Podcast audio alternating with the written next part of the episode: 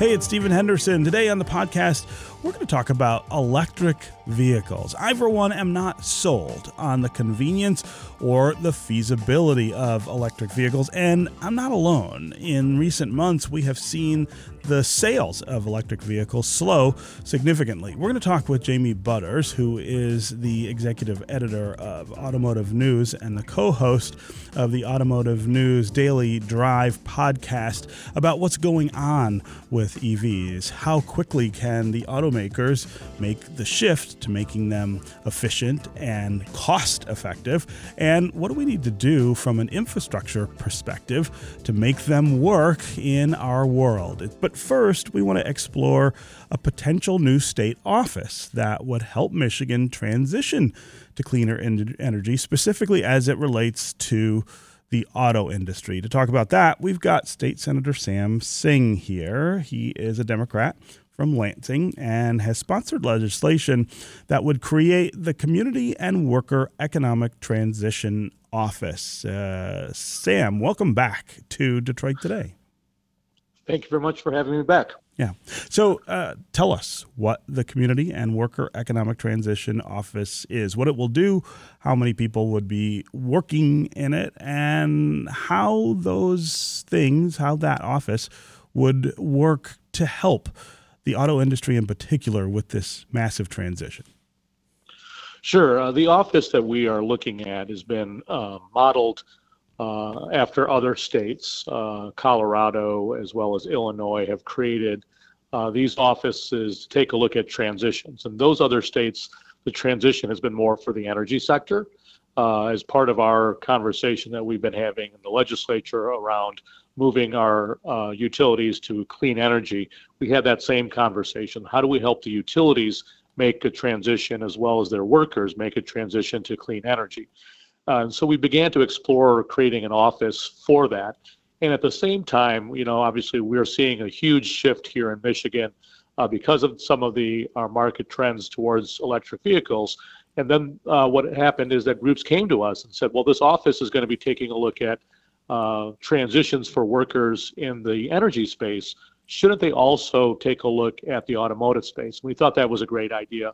And we also leave it, uh, the office uh, and the eventual director, to look at other industries uh, that potentially might be going through significant transition. You know, we've already taken a look at AI and how AI is going to be impacting a variety of different sectors. And I could see an office like this beginning to take a look at that as well. Hmm. So I, I want to talk about why this is important. There are a lot of folks who would criticize government for getting involved in this transition. They would say, listen, if this isn't something that can happen inside the constraints of the market itself, maybe it's something that we we shouldn't be doing or maybe shouldn't be pushing as fast to do as as we are. What what what would be your answer uh, to those kinds of questions or, or, or criticisms about why you think government is the right mechanism, I guess, to to try to to try to speed some of this up or make it easier? Well, oftentimes when we see uh, transition in industries, uh, the industry itself makes a transition. The factories and the uh, hard investments uh, make that transition, but oftentimes workers can be left behind. And that's one of the reasons why we want a proactive department within state government that can work with industry, but make sure that the workers aren't left behind during the transition as you know, uh, the state of Michigan, as every state does, gets significant federal dollars uh, to its uh, economic development and workforce development programs to help workers uh, get training and technical assistance, especially as jobs are created and new opportunities are available. And what this will allow us to do is work with the industry that's making a change. And when they know that workers' skills have to change, we can now use these federal dollars where there's billions of dollars coming into the state uh, and begin to use those dollars. Obviously, uh, private industry doesn't have access to those dollars. Uh, state government, our local uh, Michigan Works departments uh, have those resources. And what we can do is be a coordinating body uh, between industry, but also workforce development providers like our community colleges and our workforce boards, and make sure that the training is available so workers aren't left, left behind during this type of transition. Hmm. And of course, there are the hard investments here that need to be made. The idea that if we're going to, in particular, have electric cars be the thing that everyone is driving or most people are driving, we need uh, EV charging stations. We need all kinds of other kind of changes to the road infrastructure. How much of this office would be focused on changing essentially the energy grid to make it better for EVs, but also some of the other transitions that we're making to uh, electric power? Well, this is focused specifically on workers and their transition.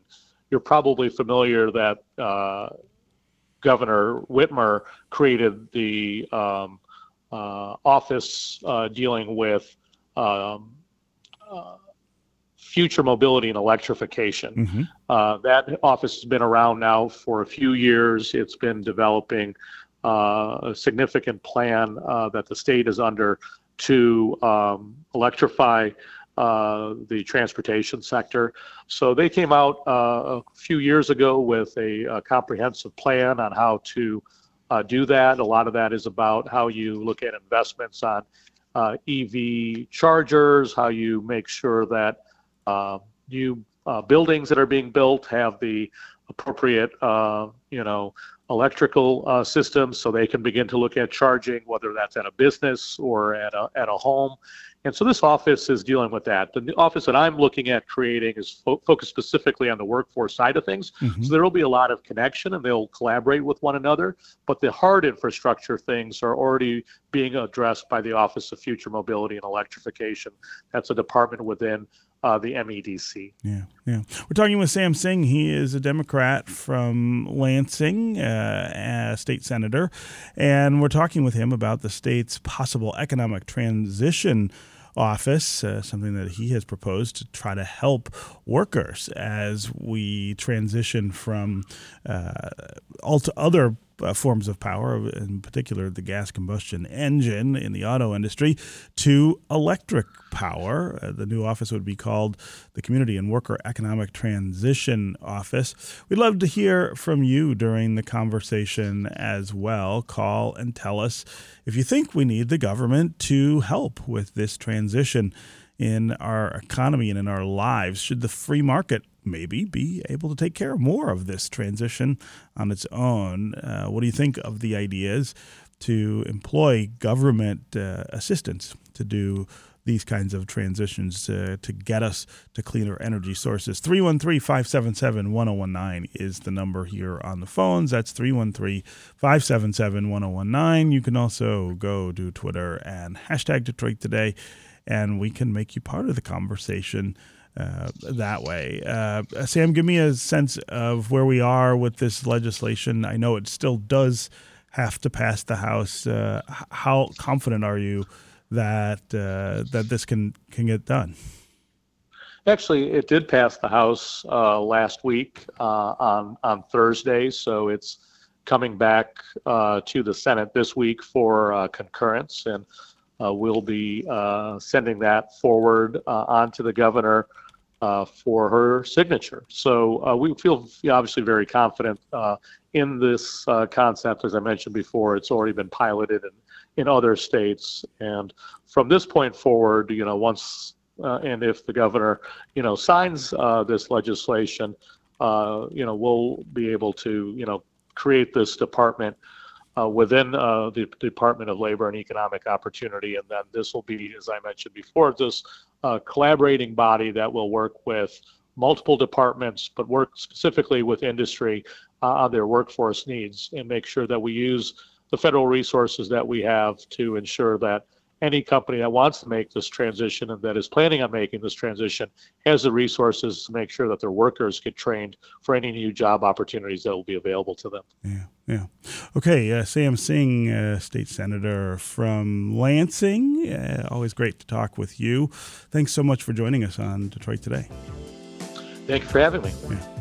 Okay, we're going to take a quick break, and when we come back, we're going to continue talking about the shift that we're making in energy and transportation in our lives. Uh, we're going to be joined by Jamie Butters, executive editor of Automotive News and co host of the Automotive News Daily Drive podcast. Uh, stay with us for more Detroit Today.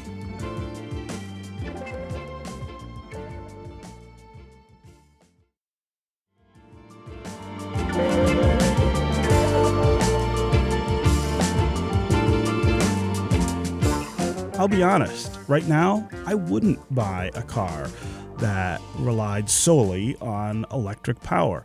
There are just too many questions about where I would charge it, uh, whether I would find myself, as a friend of mine was relaying a story about recently, without power somewhere and without the knowledge of where I could even get power. So, what is the way forward here? How do we make sure that these things are available and that these things are convenient for us to use in a way uh, that makes it a lot like the gas combustion engines that we rely on now. To talk about that and more, we now have Jamie Butters here. He is the executive editor of Automotive News and the co host of the Automotive News Daily Drive podcast. Jamie, welcome to Detroit Today.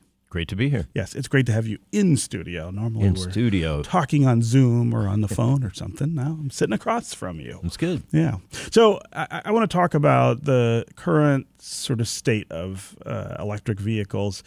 Uh, there, there, a few years ago, seemed to be so much excitement about the idea of electric vehicles. That's really cooled in the recent uh, months, at least how worried should we be about that, and how dramatic is that cooling off? You know, it, the market is still fundamentally growing. EV, the EV business is growing, but it's challenging. I think a lot of it, you know, people were so excited. If you remember the uh, reveal of the Ford F 150 Lightning, and it was so exciting. I mean, I think they had literal fireworks, they had you know lights, and uh, all the TV networks were falling all over themselves, and and really trying to declare you know that that the world had all changed and we could have a you know forty thousand dollar electric vehicle, electric pickup that could do everything. And you know there was sort of a fifty or whatever sixty thousand dollar version for a you know work truck that was heavily subsidized by these hundred thousand dollar plus F one fifty Lightnings that a few people buy.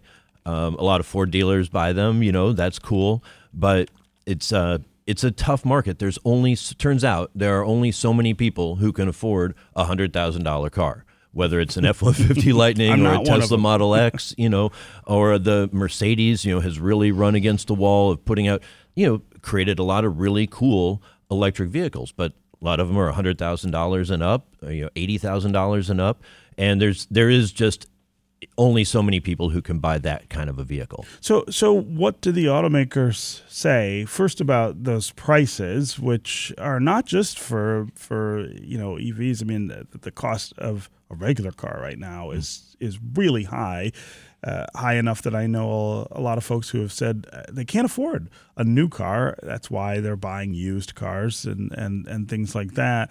Um, uh, what do the automakers say about those prices and whether uh, whether we can expect that they would come down at some point so that more people could afford them. They might come down a little. I think what we're going to see and what the automakers will say, you know, during COVID, when there was such a shortage of semiconductors and other key supplies, uh, they'll admit, I mean, they prioritize the biggest profit vehicles, right? The big SUVs, the big pickups, and the highest trim levels of every vehicle that they made. And so now they're having to fill out more of the rest of the portfolio. They can make basically all that they want to make, and that includes some of the more affordable versions of the vehicles that they're making and making the full lineup, not just the high end.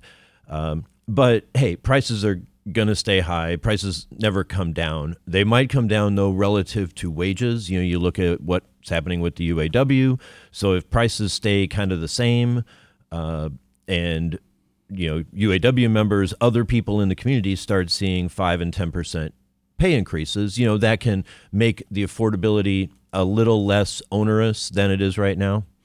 Uh, so I, I said in the open of the show that I kind of analogize this period of time to the turn of the last century, from the 1800s to the 1900s, when we, we were undergoing, I, I think, in some ways, a, a bigger transition from, you know, horse-driven uh, vehicles uh, to, to, to gas-powered vehicles to, to, to machines.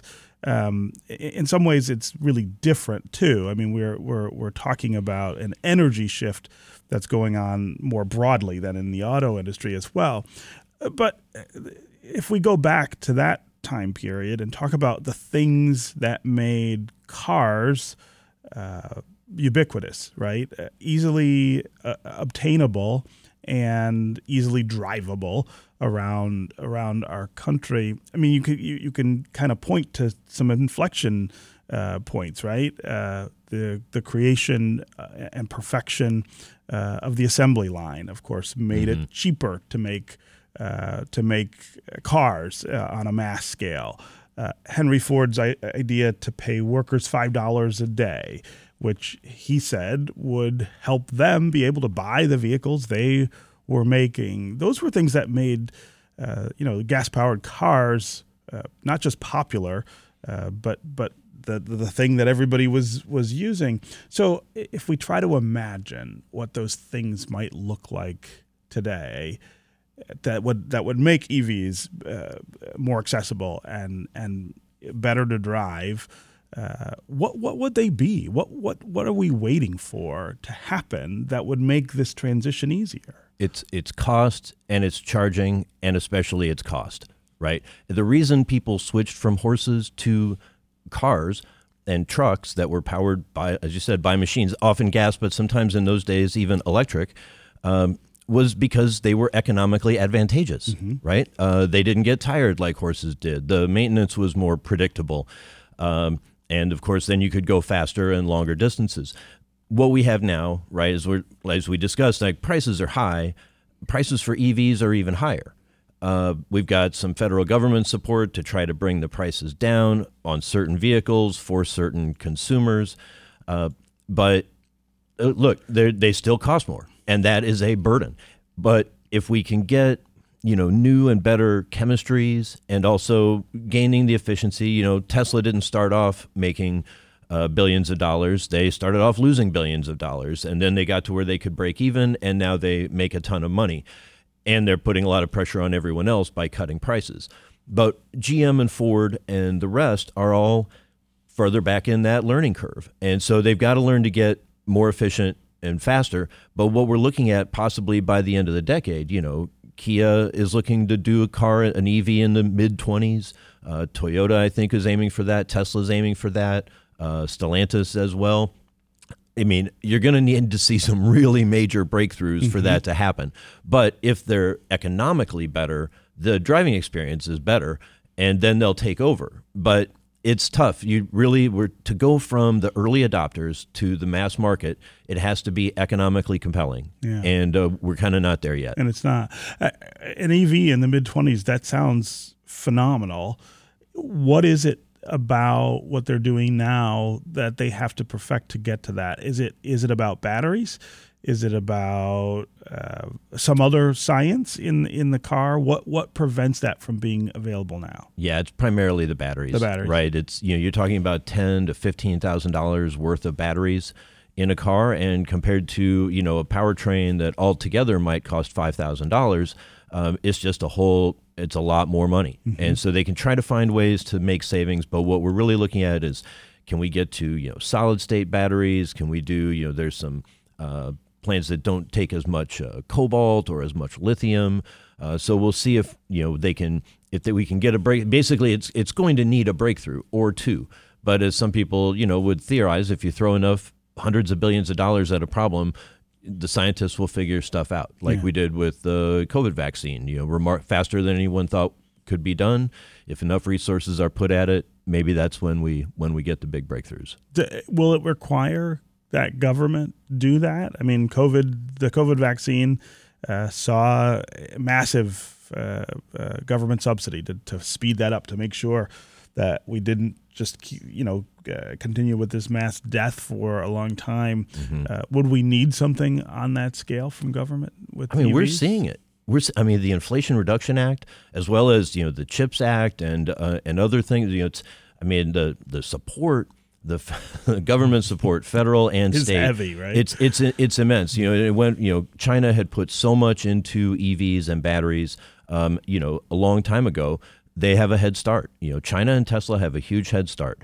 Uh, but the United States government is very active in supporting and promoting this stuff. But it takes time. That's the other thing, right? When we all got excited about the F 150 Lightning, you know, people thought it was, we were there, and we're not there. We're on the beginning of a journey that's, you know, at least a decade, right? Uh, to get the mines built, the, uh, the processing back onshore. And it takes forever to, to get those up and running. The permitting is very challenging.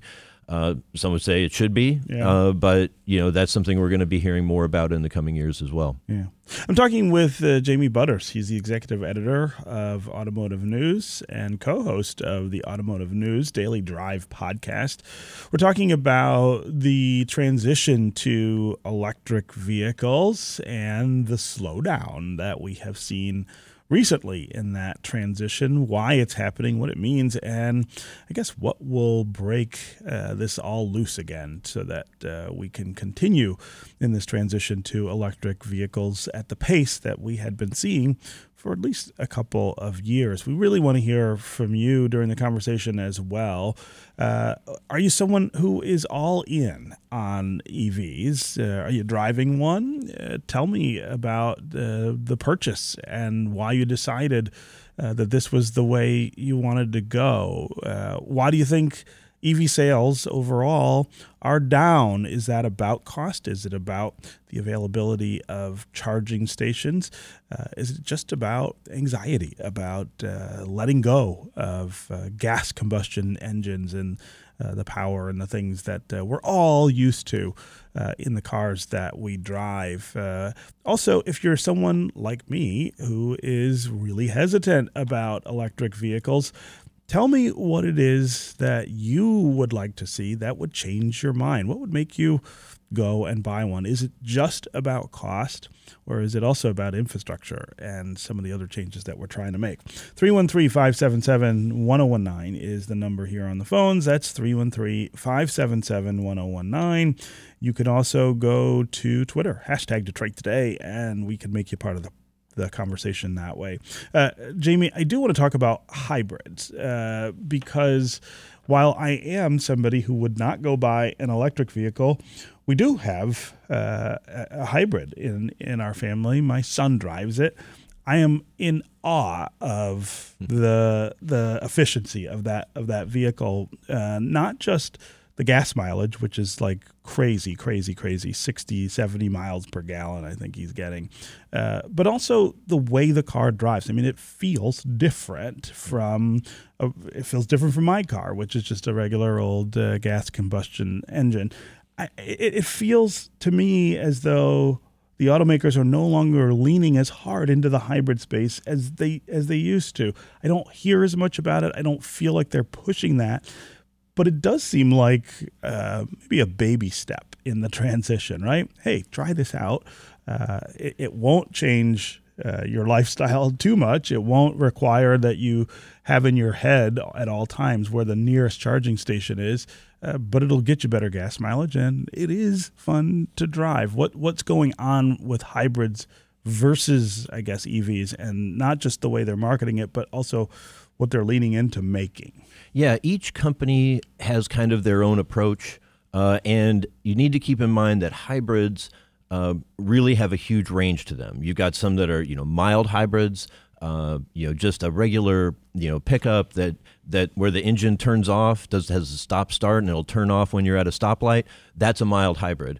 Uh, saving you energy instead of just burning gas while you're sitting there doing nothing. And then you've got sort of a you know regular hybrid. Uh, we think back to the Prius you know hybrids since then you know the prius is still very focused around uh, highest maximum fuel economy most of the other toyota hybrids and a lot of other hybrids have really used their electrification to add performance uh, because as has been the case for all of our lives for decades you know, people say they want a fuel efficient car, but then they buy the one that goes faster. Yeah. And so that, you know, there's that shift. And then you've got the plug in hybrids, which are really like electric cars that have you know sometimes you almost think of them as a range extender you know a gas powered engine that will let you drive you know 300 400 500 miles at a time that you can fill up uh, without having to charge up.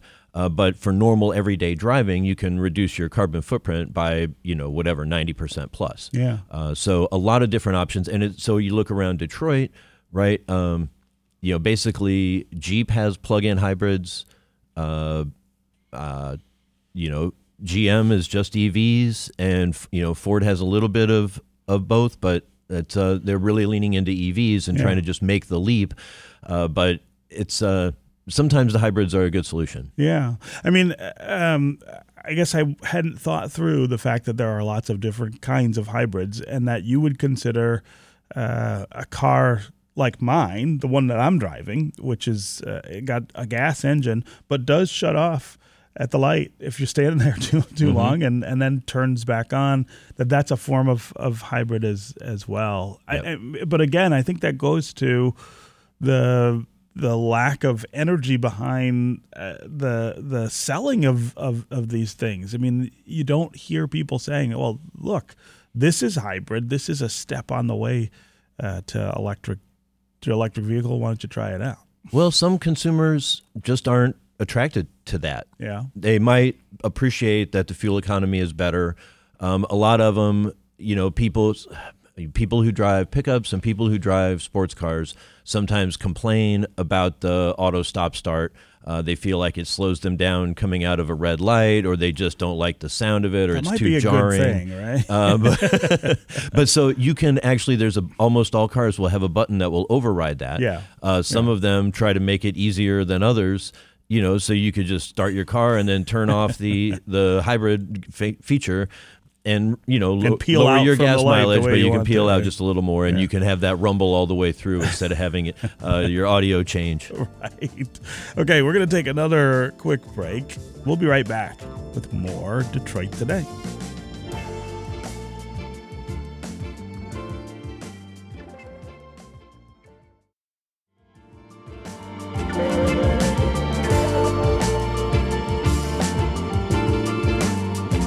Let's start today with Laura in Farmington. Laura, welcome to the show.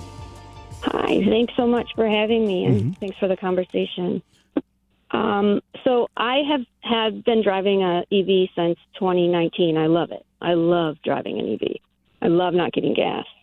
But uh, in December, uh, it was rear-ended, and it I didn't get it back from the shop until July. Oh, So I had we had to buy another car because it took six, you know that long to fix. wow. Uh, Yeah, uh, w- did they tell you the reason that it took? there's very few body shops that are certified to work on some of on a lot of these cars, Hmm. and there's very few technicians that can work on these cars. Yeah. And so there's a big backlog, and then you're waiting for parts. You're waiting. So like it took them three months to just look at it. Wow. Wow. Laura, I'm sorry you had that experience, but uh, I guess my question is now that you have your EV back, are you just as much of a fan? Are you less so of a fan? You still love it.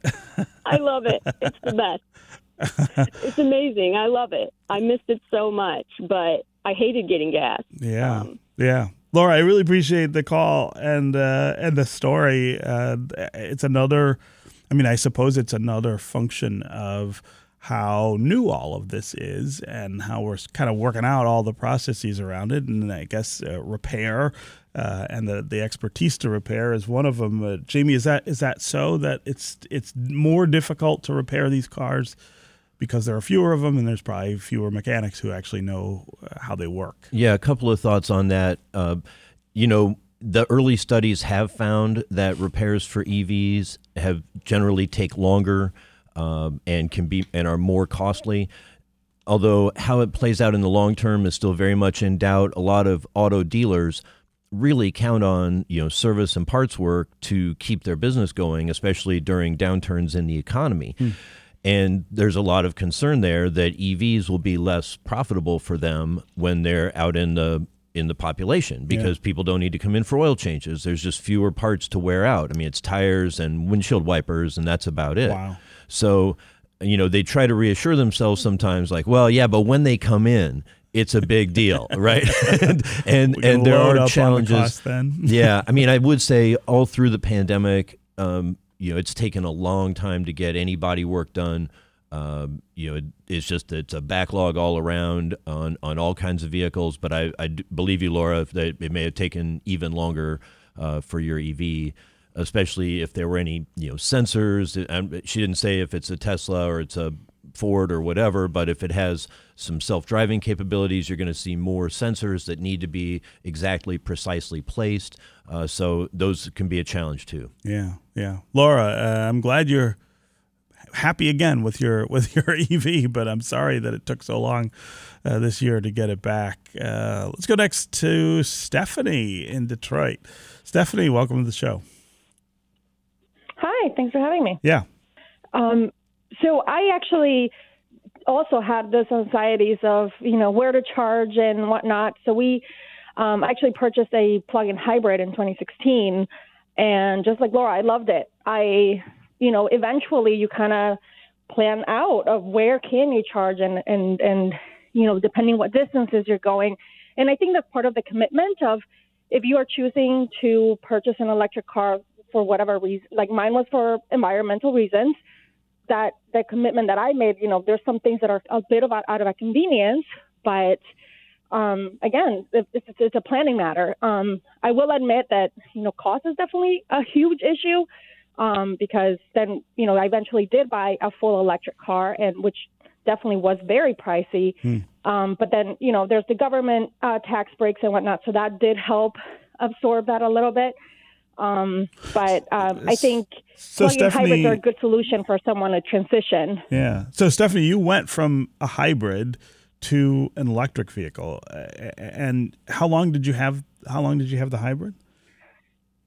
Um, it was a plug-in hybrid. I had it for about. I still have it actually, oh, but okay. I've ha- I purchased it in 2016. Okay. And then purchased the full electric wow. after. Wow. So about you're a year ago. Uh, so you're all you're all in. Uh, there there's no. I'm all in. Yeah.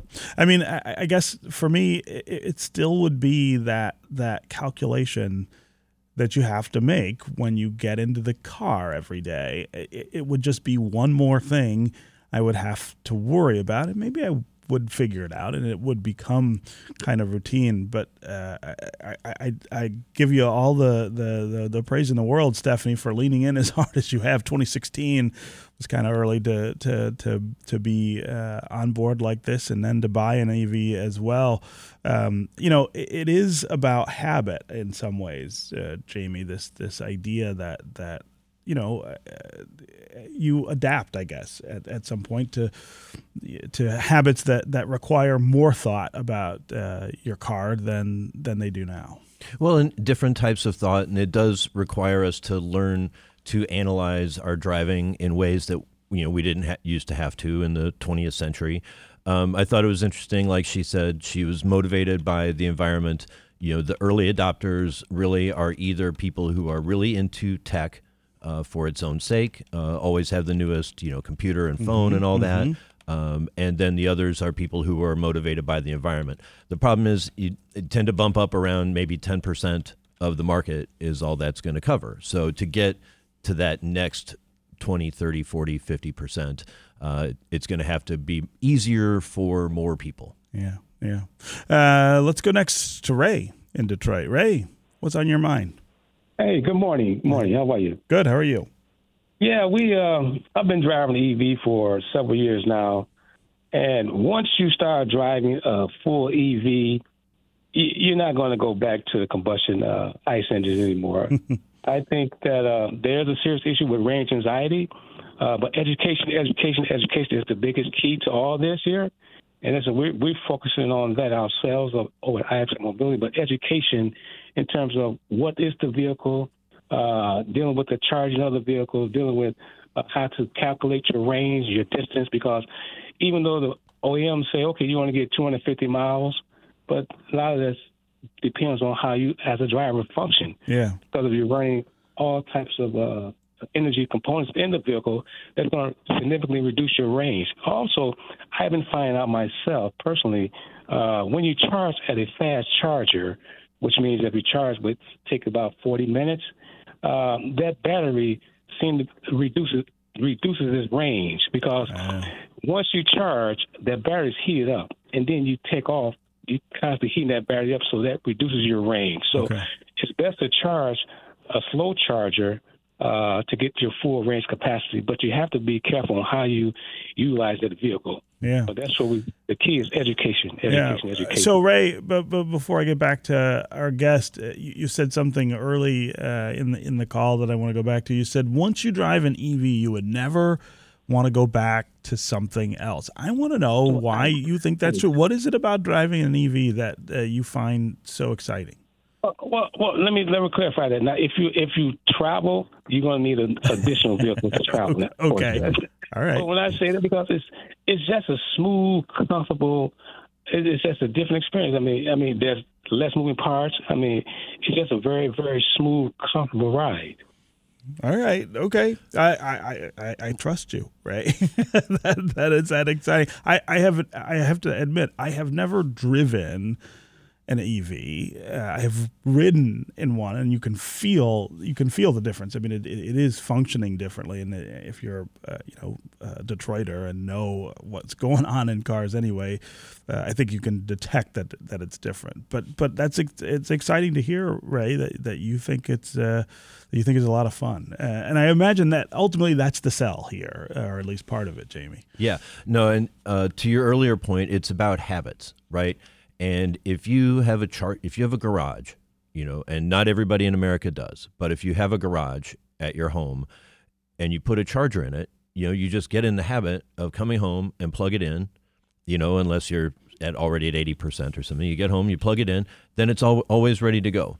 And if you're just driving around town, if you're doing normal driving, if you're not going on an out of state road trip or, you know, driving to Kalamazoo and back in a day, yeah. you're going to have plenty of charge and you don't have to worry about it and it actually you know it's as easy as a phone um, it's super convenient and you don't have to go to the gas station ever. Right right. um, and you don't even and you go for oil changes you know never.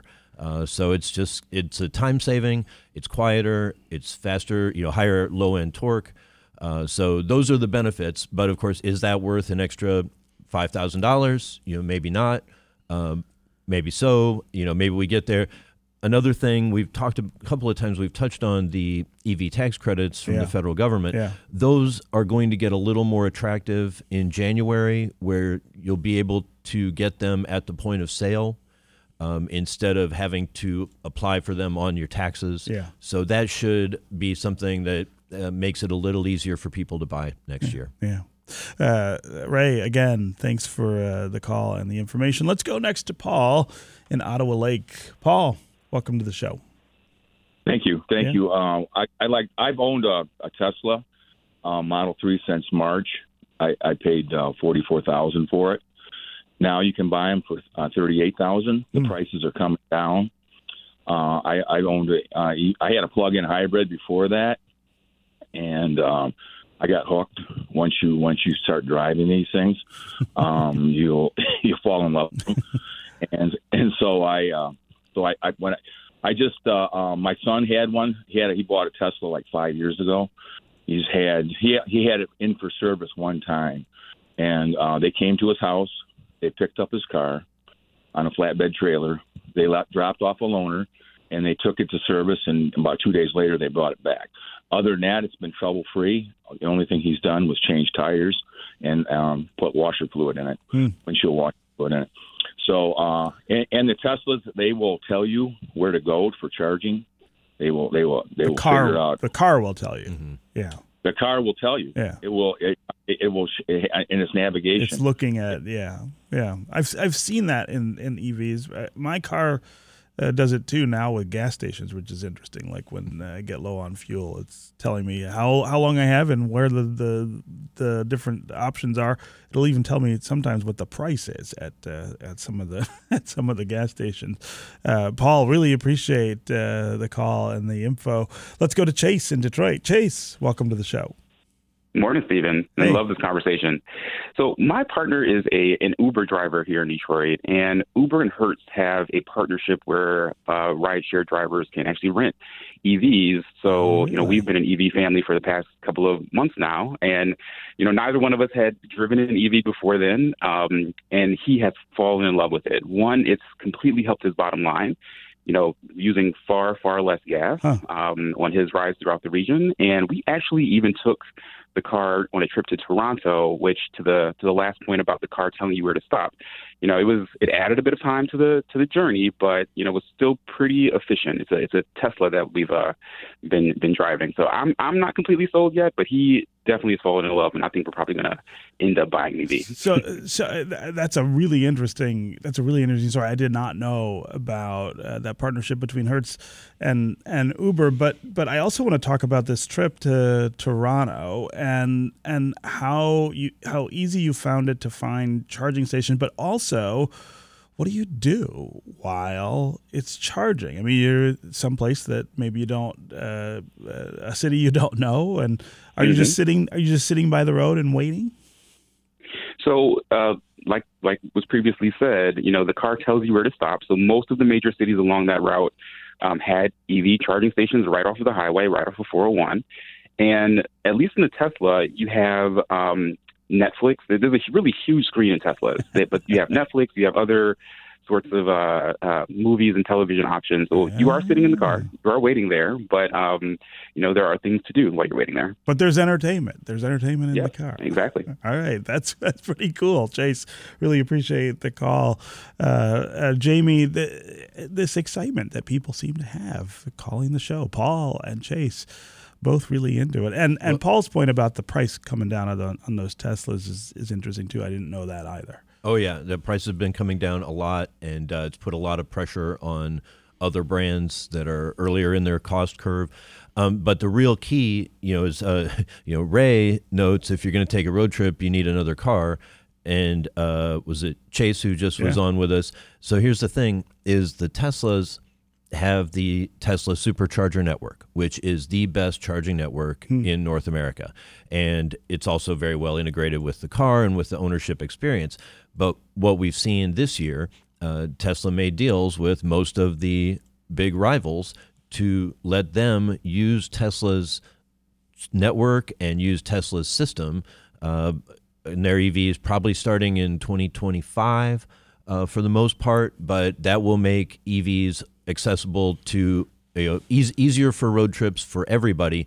But again it takes time right? They made these announcements and it's going to be you know a year and a half two years before it actually is available. Yeah. uh, but as we're looking to the second half of this decade aiming toward that sort of 40 50 60 percent uh, at the end of the decade the charging uh, should be a more satisfying process. For me. yeah, I mean that was going to be my last question. We've only got about thirty seconds left, but do you do you think in five years you and I will be having this same conversation about frustration with this technology? I hope not. Yeah. uh, you know, I, th- I think five years we should really start to see some of the changes. You know, Toyota is working on solid state batteries. They expect that to come out in around 27, 28. So that's maybe five years down the road, and that would be a big cost shift. Yeah. Hopefully, we'll see more, have more to choose from and more and better chargers.